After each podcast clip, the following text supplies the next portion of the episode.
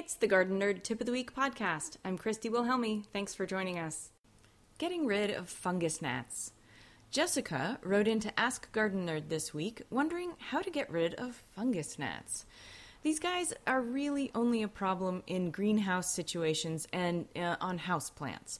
They generally consume organic matter, making them an active part of the soil food web, so we really don't want to kill them.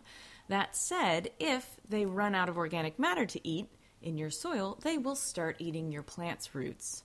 So, for indoor and greenhouse gardeners, that can be a big problem. Plants can suffer greatly from fungus gnat root damage. But if you're starting seeds indoors, then planting them out into the garden, don't worry about these guys. They'll have plenty of organic matter to eat outside, and they're just a temporary nuisance. You see, fungus gnat eggs incubate in the soil.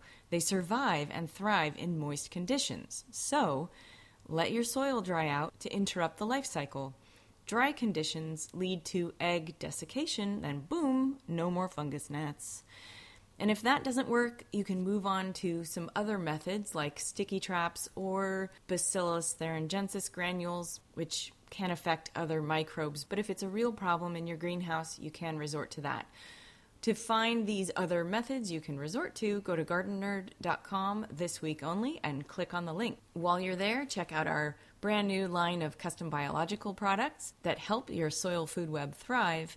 And stay tuned for our Garden Nerd Tip of the Week compendium, which is going to be an ebook with more than 400 tips and tidbits from 10 years of Tips of the Week podcasts on gardennerd.com. Happy gardening.